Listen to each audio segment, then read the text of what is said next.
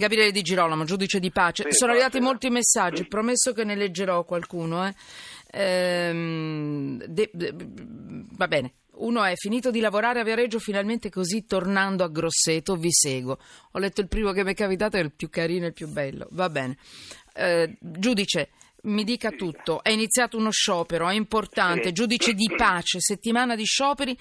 Ehm, non me la metta sul politico, non mi citi nessun partito politico, la prego. No, assolutamente, Ecco, assolutamente. mi dica quali servizi garantirete ai cittadini e quali verranno tolti. Non per niente, perché siamo in periodo di, eh, di par Allora, condicio e mi mette nei guai, solo per no, no, no, questo. assolutamente. Eh. assolutamente. In, questa, in questa settimana noi abbiamo proclamato lo sciopero per tutta una serie di motivazioni ormai eh, annose.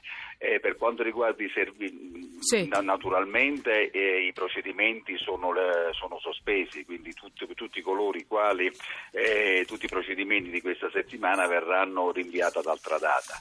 Eh, ciò che viene garantito viene garantito mh, quelle in, in quei procedimenti penali in cui si trova eh, un, un imputato ehm, eh, recluso, quindi in questi casi Sì. o, o comunque eh, che naturalmente nel procedimento deve essere fatto, questo, questo naturalmente è garantito, però diciamo che sono eccezioni rispetto alla, alla regola. Sì. Allora, eh, stiamo per... eh, eh, scusate, mi stanno segnalando qualcosa da regia? Niente, devo chiudere.